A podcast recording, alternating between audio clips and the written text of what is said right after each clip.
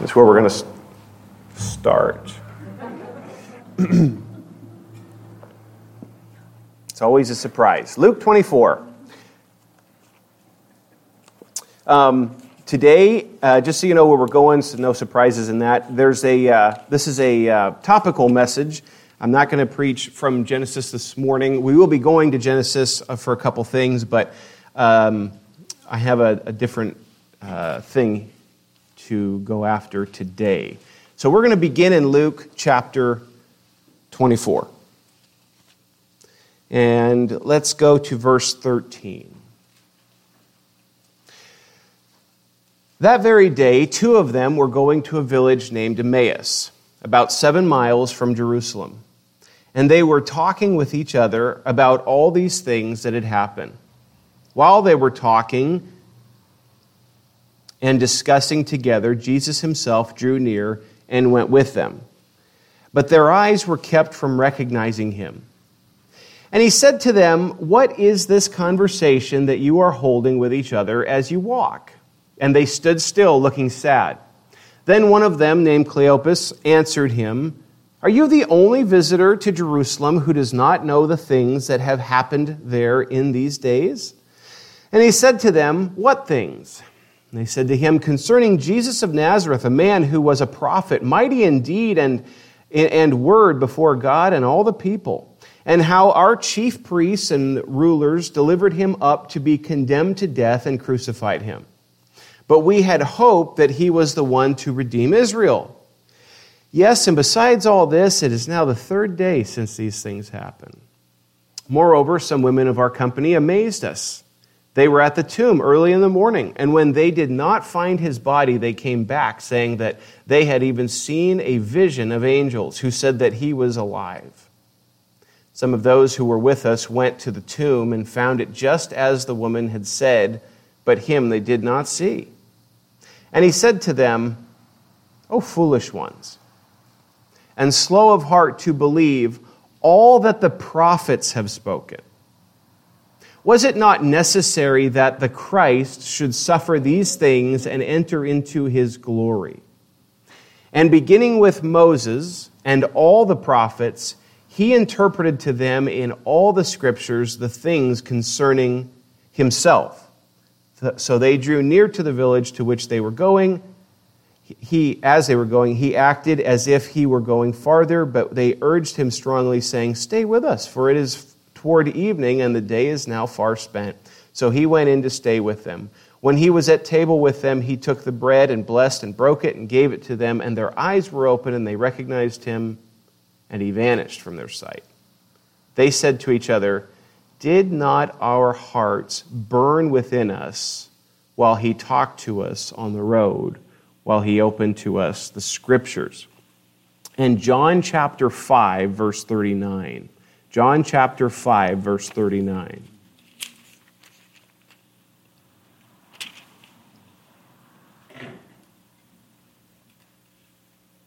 This is Jesus condemning the false teachers of the day, but the point he makes here is very, very important for this morning for us to get. He says, You search the scriptures because you think that in them you have eternal life. And it is they that bear witness about me. Let me pray. Father, thank you for this morning. I thank you for Pacific Coast Bible Church, Lord, and the, the faithfulness of this church family.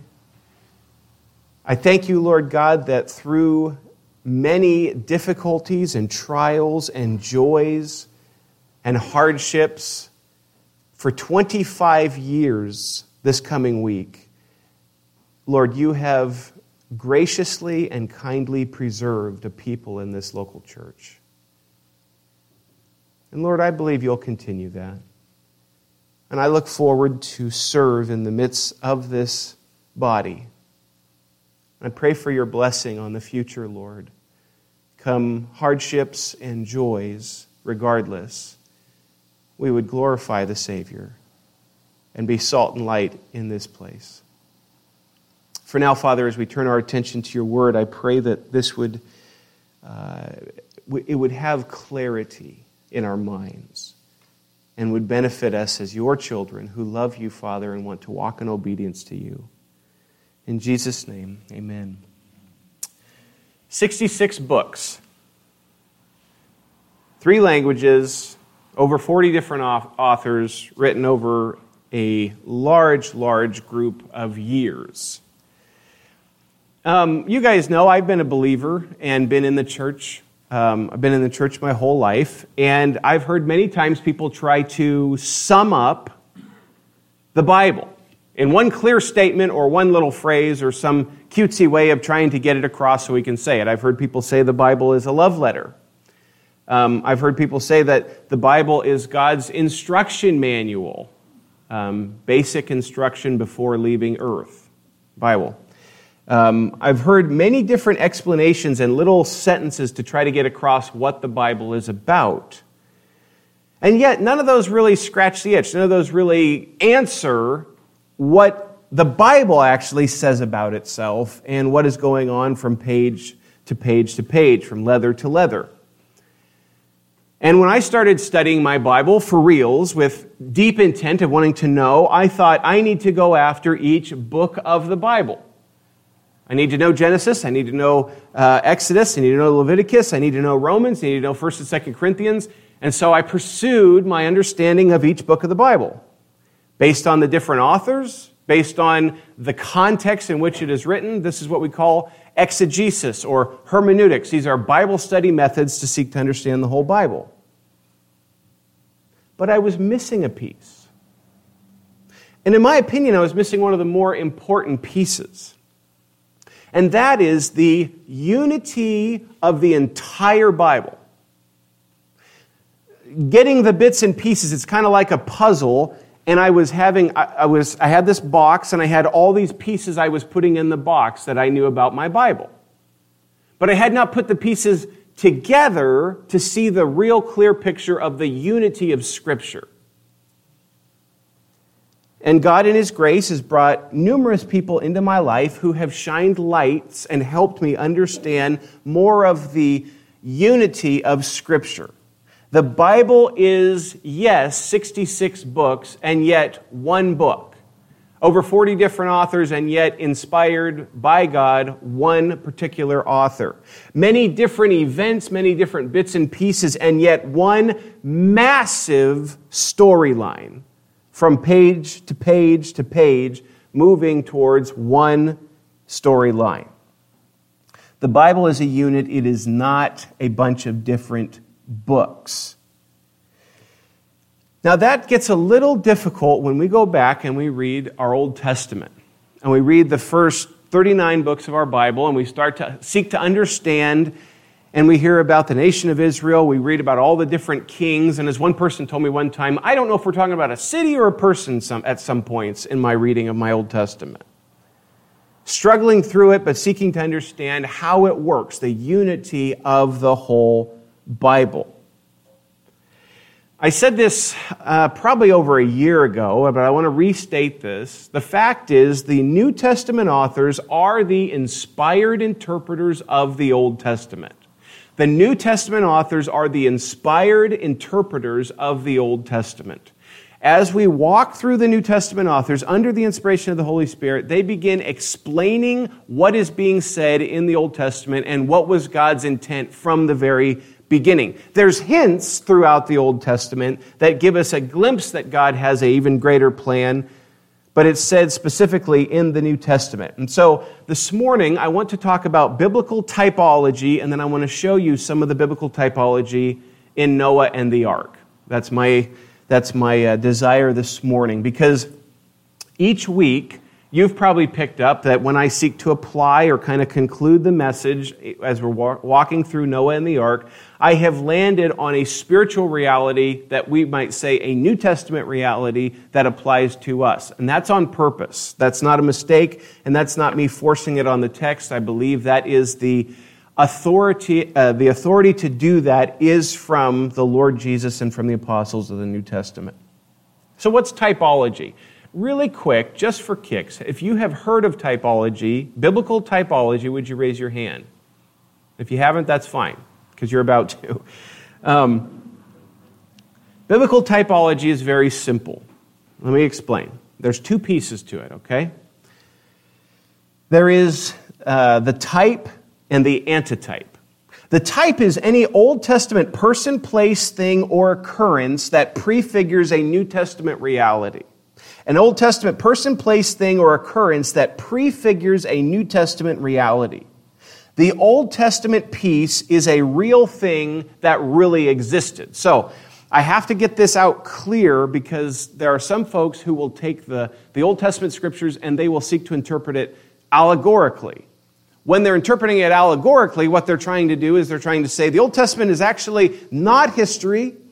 There's actually no real facts and nothing that really happened back there, but it's a neat little made up narrative story that you can take and apply in different ways, but not real history.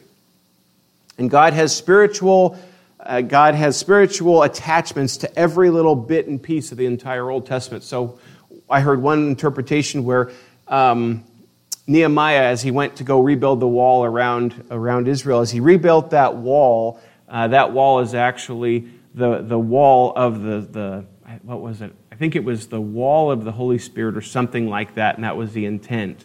Uh, I just don't see that. I see no authority to get to do that as you look back there. That is an allegorical interpretation, and there are many people throughout church history who have interpreted the Bible this way. They've gone back to the Old Testament, read a story, and said, okay, so that's not history and that's not real, that's not literal, so what does it mean? And then they run amuck with it. Typology is where you say and you believe this is actual literal history, something that took place in the history of God's people in the Old Testament, but there is a divine intention where God has that Old Testament person, place, thing to prefigure a spiritual reality in the New Testament. So, a person, Melchizedek. We're told that Jesus comes as a priest in the order of Melchizedek. Melchizedek was a real priest, a real person back in the Old Testament, and this individual was prefiguring Christ, giving us an idea, uh, pointing us towards Christ. The tabernacle. Think about the tabernacle. Um, back when Moses was with Israel and they're traveling and they put up this tent, and this is the place where they will go to meet the Lord, right? The tabernacle is where, if you want to know where God is, just go over to the tabernacle. And then eventually the temple that Solomon, that Solomon built. And you go there. That's where you go to see God. And then John says that Jesus came and tabernacled among us. And throughout the rest of the New Testament, we are told that if you want to know the Lord, you want to see the Lord, you go to a person, Jesus Christ where Jesus tells the woman at the well, you don't go to this mountain or this mountain to worship, but we worship though we God is seeking those who worship him in spirit and in truth. We're told that the rock in the wilderness was Christ. That one is a tricky one when the New Testament makes that statement. The event of the Passover, this concept of the blood of the lamb that covers the people as the angel of death is going through and destroying all the firstborn, that blood is over the, do- the doorpost, and so they celebrate that throughout the rest of uh, the lives of Israel. And then we come to the Lord Jesus, and there at the Passover table, he institutes the Lord's Supper and shows that he is actually the Passover lamb. The book of typology, the, the book that opens up much of this, is the book of Hebrews. Now, you find it throughout the other parts of the New Testament where the Apostle Paul, Peter, they'll take those Old Testament truths, those Old Testament realities, person, place, or thing, and then apply it to a spiritual reality, applying it to Christ. But Hebrews, the book of Hebrews, whoever that author was, is the one who gives us the clearest understanding of much of this. As he looks at the priesthood, as he looks at the kings of Israel, as he looks at the prophets of Israel, he keeps saying, But something better has come, but something better has come, but something better has come, showing that those were there to lead and point us to the Lord Jesus Christ. Another example of, type, of this would be the law. The law was given to God's people to reveal to them the sinfulness of themselves, not for them to be holy by keeping the law. Why? Because they were fully incapable of keeping the law. The law was actually a schoolmaster, somebody who's leading them to the Lord Jesus Christ. This is why Jesus in his ministry constantly directs attention to the law. Because he was leading people to the conclusion you are a law breaker and you are incapable of saving yourself. You have no righteousness. You must cling to a foreign righteousness, namely Jesus. And so we have Melchizedek, the tabernacle, the rock in the wilderness, the Passover, the prophet, the priest, the king. Beloved, that Old Testament, when you read the Old Testament, when you study it and you see these physical pieces of worship over and over and over again, remember that wasn't where it was supposed to end. There's a divine intention in God to point to the Lord Jesus Christ through those um, objects, those people, those places of the Old Testament. Did you notice in Luke 24 that I, I, I, make reference to the, the authority of the New Testament authors? But I'll start first and foremost. In Luke 24, Jesus specifically says, he takes those two on the road to Emmaus, and he says, he explained to them everything, beginning with Moses and the prophets, the things concerning himself. And if you watch the ministry of Jesus, this is a great study, a side study if you ever want to do this. As you walk through the gospel narratives and you look through the ministry of the Lord Jesus, you will see he is continually searching and teaching the Old Testament scriptures, and the aha moment of his teaching ends up with it pointing to himself. Well, why would we be caught off guard? Because then we come to the apostles in the New Testament, and they teach the exact same way Jesus does. Your Bible is Christocentric. Your Bible is centered on the person of the Lord Jesus. All the way back to Genesis chapter 3, the seed of the woman will crush the head of the serpent, the seed of Abraham, the seed of David, all the way down to the actual seed uh, of Mary, and we see the Lord Jesus born. So, those are the types in the Old Testament. The antitype, anta means um, rather than. So not against, not like anti in the sense of a, it's against it, but rather than. It's pointing to, it's taking the place of. The New Testament reality that the Old Testament portion pointed to. The type is inferior to the antitype. Let me explain what I mean by that. Let's take the tabernacle. And by the way, just this is a point of application that I think we should have somewhat clear in our mind. At times, have you made reference to this building as the church? Well, shame on you. I have too. we do that all the time. I'll meet you at the church. I'll meet you at the church. Let's go to the church. I'm going to paint the church. Biblically, that statement sounds ridiculous to say I'm going to paint the church because that would mean you would all stand straight up and I would come with a spray paint can and paint you. The church, biblically speaking, is a group of people, not a building. You will never find a building referred to as the church in your Bible. You are the church, beloved. So when we gather, we're going to church. This building, though, is a gift of the Lord, a special place that we as a church have designated to meet. This is not the church. You are the church. And Jesus is the head of us as the church. In the Old Testament, they were going to go to the tabernacle. They were going to go there and gather for worship. That's where the Lord was, that's where he would meet. And there was nothing wrong with that. That was God's design, that was his plan and purpose at that time. That no longer exists because we have Christ. Now, let me ask you this. This is what I mean by it's inferior. The type in the Old Testament is inferior to the antitype in the New Testament. Would you ever want to re- do away with your personal relationship with the Lord Jesus and say we all have to go to a physical locality to go and worship Him? So you're on the beach, you can't meet with Him. You're not at Pacific Coast Bible Church, this building. You come here.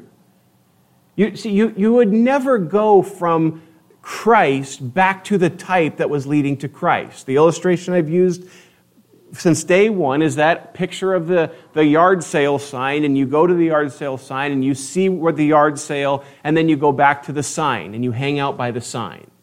And people say, What are you doing? Why, I found a yard sale sign. Well, the sign's just simply there to direct you to the yard sale. I know, but I love the sign. I want to stay with the sign. The sign makes me happy. It makes me feel good about myself. I just want to stay beside the sign. But that's not, that's never the intention of the sign. So when I see people try to go back to ceremonial laws, you should not eat this, you should eat that, you should live like this, you should not live like that, and they want to come and force the Old Testament, some of those laws on believers, you have to worship on this particular day and not this other day, you're officially standing by the yard sale sign. And you have missed the divine intention of the type directing to the antitype the physical pointing to the spiritual, the temporary pointing to the eternal. The antitype is the end game. Once you have the antitype, you don't return to the type. By the way, the book of Hebrews. I remember John teaching this years ago at our men's Bible study. This concept of the desire for the Israelites, the Jews at that time, wanting to slip back into Judaism. The same thing we saw in Galatians. When Paul says, Oh, you foolish Galatians, who bewitched you? Why would you want to go back to law keeping when you have Jesus?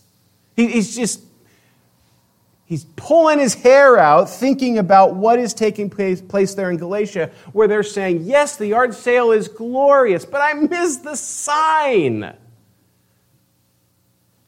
and they want to go back to the, dark, the, the, the, necessity of circumcision and the necessity of law keeping, and they want to mingle it with Jesus. And Paul says, You mingle it with Jesus, you don't get Jesus. You don't mix the antitype and the type. The type's directing to the antitype. Cling to the antitype, cling to Christ. That was the whole point in the, in, at the beginning. The type is the shadow to the antitype, which is the substance. Turn with me to Colossians chapter 2. Colossians chapter 2. Verse 16.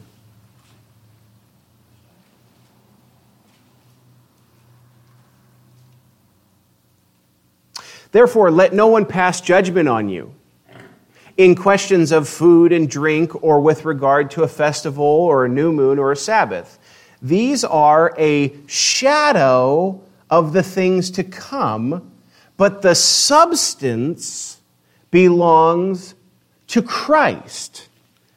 The idea is you're walking out on the beach, and there's your shadow, and my little, my little Benji starts to run to come and give me a hug, and he reaches for that shadow, falls on the sand, and missed it because he didn't get the substance, he got the shadow.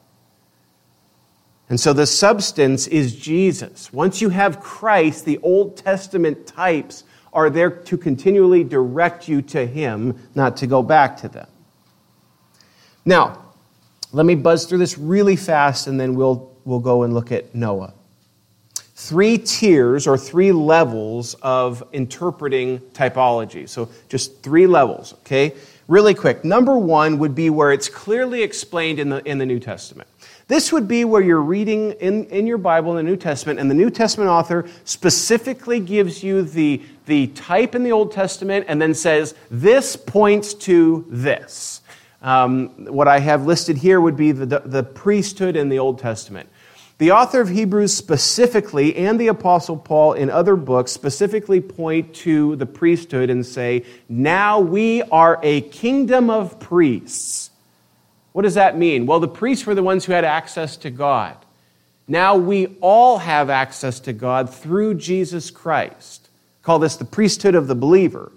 So now every believer has this because of what the Hebrew calls the great high priest, namely the Lord Jesus Christ. So when you read through the Old Testament and you see a priest, a priest, a priest, these are the people who are speaking on behalf of the people to the Lord. That has been pointing the whole time to direct attention to Jesus Christ. This is why, this is why, beloved, I don't believe in any way, shape, or form where there is a priestly nature of any man in this life. I am not a priest in this sense. Um, the Bible does not say pastors are a kingdom of priests, it says the church are a kingdom of priests. I do not confess my sin to any man because I can't get to God on my own. Now, I confess my sin to man. Confess your sins one to another, the Bible says. But I don't have to confess to man to get to God. I confess to Christ who gets me to God. Does that make sense?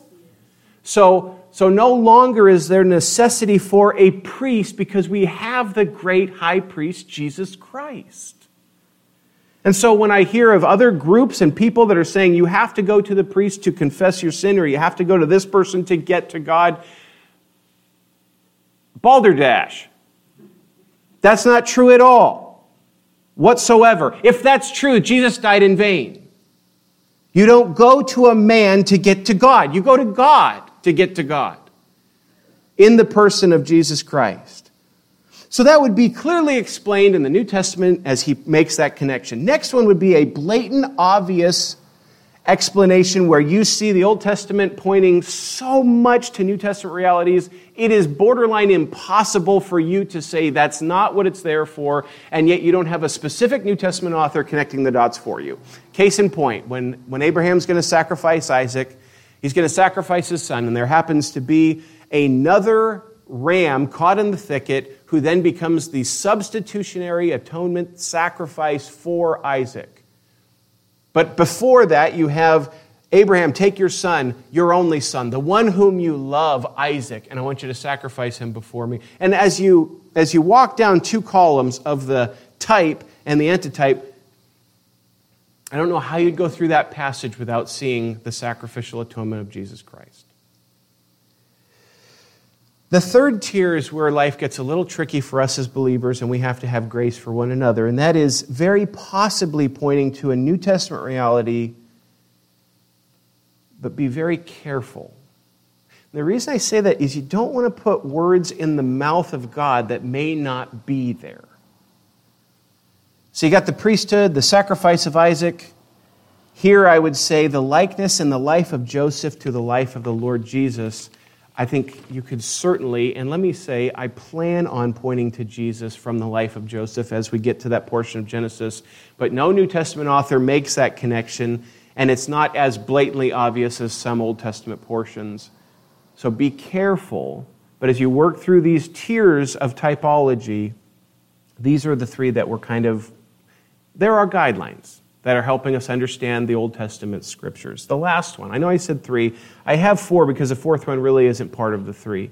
And that is the New Testament theology being forced into the Old Testament portion that is highly questionable. So that this would be where somebody has a New Testament truth deep on their heart and they go back to the Old Testament and they do everything they can to shove the New Testament theology into a text that it just does not fit in the Old Testament and say, well, obviously that applies to that. And you're going, well, but contextually, I just don't see that anywhere in the text, and I don't see any validity to attach that to that. Let me give you a case in point. And you may differ with me on this, and that's fine. I'm not worried about that. You shouldn't be worried about it either.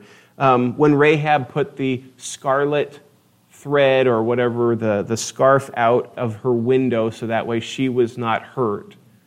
Some folks say there, it points right to the blood of Jesus because it was a scarlet thread. I think, I think you're pushing it. Now, if I go to heaven and the Lord says, it was, uh, great. I, I, got no argument at all. I, praise God that, that it was. I missed it. I'm just saying I want to be careful reading a New Testament truth back into the Old Testament and kind of shoving it into that text. So, quick word of caution typology can lead one down a very bad path if not checked and carefully done.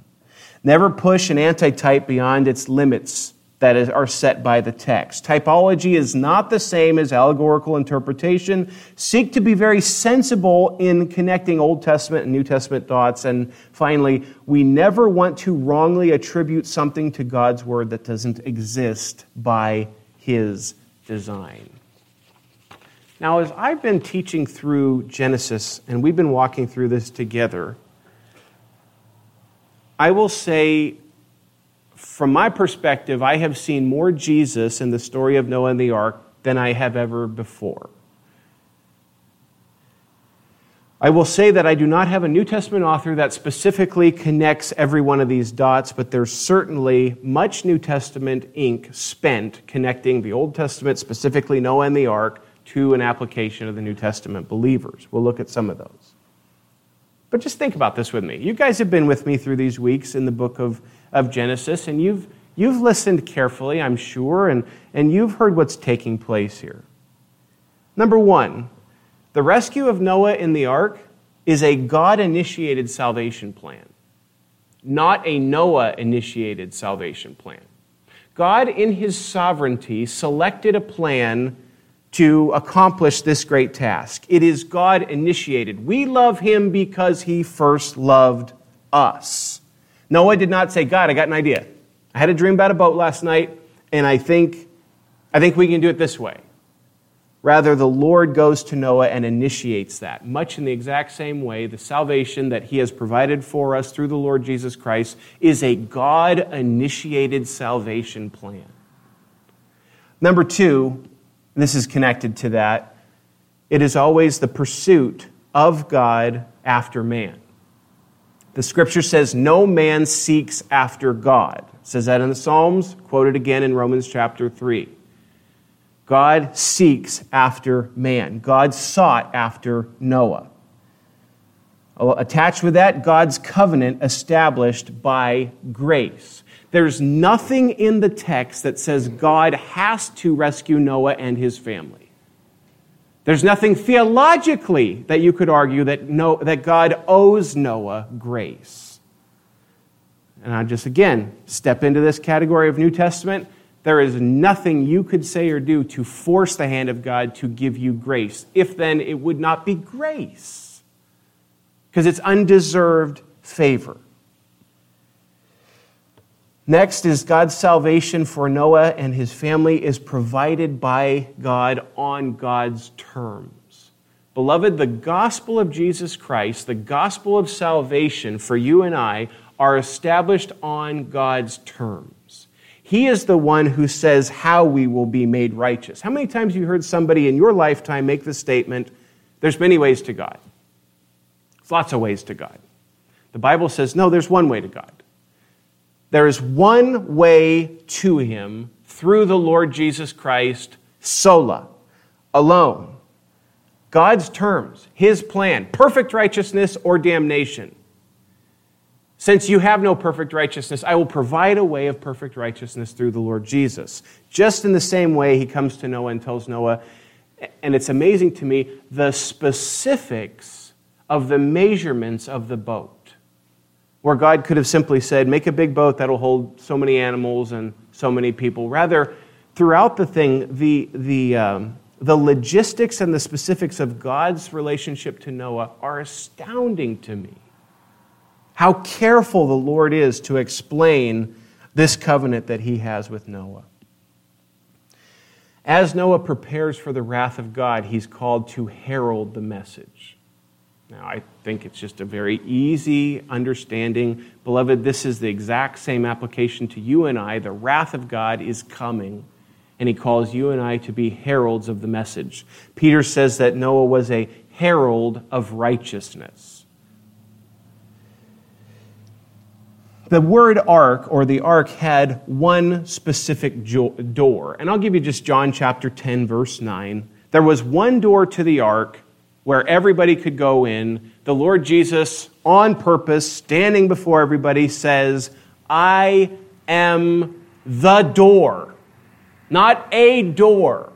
The world is so much wanting to hear us say he's a, no, he's the door of salvation. There is one way into the ark, there's one way into a place that will preserve you and take care of you through the wrath of God. There is one way to preserve us and save us from the wrath of God the door of the ark, Jesus Christ, the door.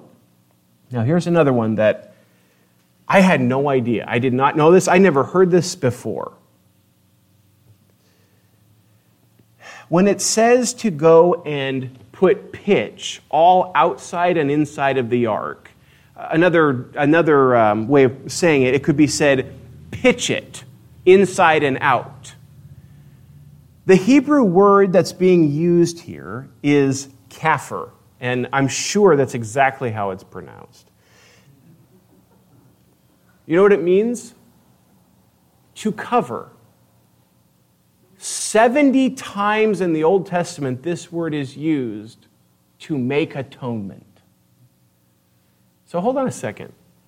To pitch, this Hebrew word means to cover. 70 times to make atonement. The idea of a covering, a protective covering, an atonement. And so they are in the ship under a covering, protected from the wrath of God because of the grace of God. It doesn't take me much to step into the New Testament from that and see this directing me to the salvation, the ultimate salvation in Jesus. So the ark is roughly 450 feet long, 43 feet high, covered in pitch, roughly 100 years of labor that Noah took to build this, because God, in his grace, saved Noah from his own wrath. God's justice, God's love, God's mercy, all in the same moment, physically in the Old Testament with Noah and the ark. God's grace, God's justice, and God's love spiritually in 2020. When you die, you will never, ever, ever, if you're in Christ, you will never endure the wrath of God. You will be covered. You will be protected. You will be preserved through the wrath of God. Noah and his family were covered. They were protected because of a vessel of mercy and carried through the wrath of God by the grace of God. The physical salvation of Noah should draw us to the spiritual salvation in Jesus. If you turn with me to 2 Peter chapter 3. 2 Peter chapter 3. We looked at this last week, but just for, for a refresh, 2 Peter chapter 3. Uh, the Apostle Peter, under the inspiration of the Holy Spirit, goes directly from Noah to us without skipping a beat. Verse 4 they will say, Where is the promise of his coming, the Lord's coming? For ever since the fathers fell asleep, all things are continuing as they were from the beginning of creation. For they deliberately overlooked this fact that the heavens, ex- uh, the heavens existed long ago, and the earth was formed out of water and through water by the word of God, and that by means of these the world that then existed was deluged with water and perished. But by the same word, the heavens and earth that now exist are stored up for fire, being kept until the day of judgment and destruction of the ungodly. But do not overlook this one fact, beloved, that with the Lord one day is as a thousand years, and a thousand years is one day. The Lord is not slow to fulfill his promise, as some count slowness, but is patient toward you, not wishing that any should perish, but that all should reach repentance. But the day of the Lord will come like a thief. Now, this return of the Lord Jesus to this earth, the day of the Lord, the day of judgment, Peter, under the inspiration of the Holy Spirit, went directly from the day of wrath in the life of Noah to the day of wrath in the return of the Lord Jesus Christ. I am convinced because of the teaching of the Lord Jesus, the teaching of Peter here, the teaching of the Apostle Paul, and because Jesus said all the Old Testament is directing attention to me, as you read and study Noah and the ark, you've missed a huge piece, if not the entire piece, if it does not direct you to Christ. The point of the study of Noah and the ark is not to walk away saying, Man, Noah's a neat guy. It is to walk away saying, I am amazed that God would preserve them But I am even, even way, way more amazed that he would preserve me, not just physically, but to actually rescue my soul by the provision of his Son. It is God's marvelous design to show the glory of Jesus in God's perfect plan for redemption. This study will profoundly mature us as students of the Word. And let me close with this. This study of typology and seeing Christ in your Old Testament is a safeguard for us against what is termed the Galatian heresy. We were never intended to worship in forms and shadows, but rather to glory in Christ. The Galatian heresy was found in a group of Christians leaving the sufficiency of the substance to go back to the shadow. Anytime someone tries to convince you that you need to mingle Old Testament ceremonies or Sabbath laws along with the work of Jesus, you have officially denied the work of Jesus Christ. Beloved, the Old Testament has a far greater intent than to simply cause us to glory in the Bible heroes. It is to glory in the marvelous God of the entire plan of redemption and to lead us to be in awe and amazement of the person and work of Jesus. So, Genesis chapter 8 next week. Um, we'll jump back into our study of Genesis looking for Christ. Father, thank you for this morning. I thank you for the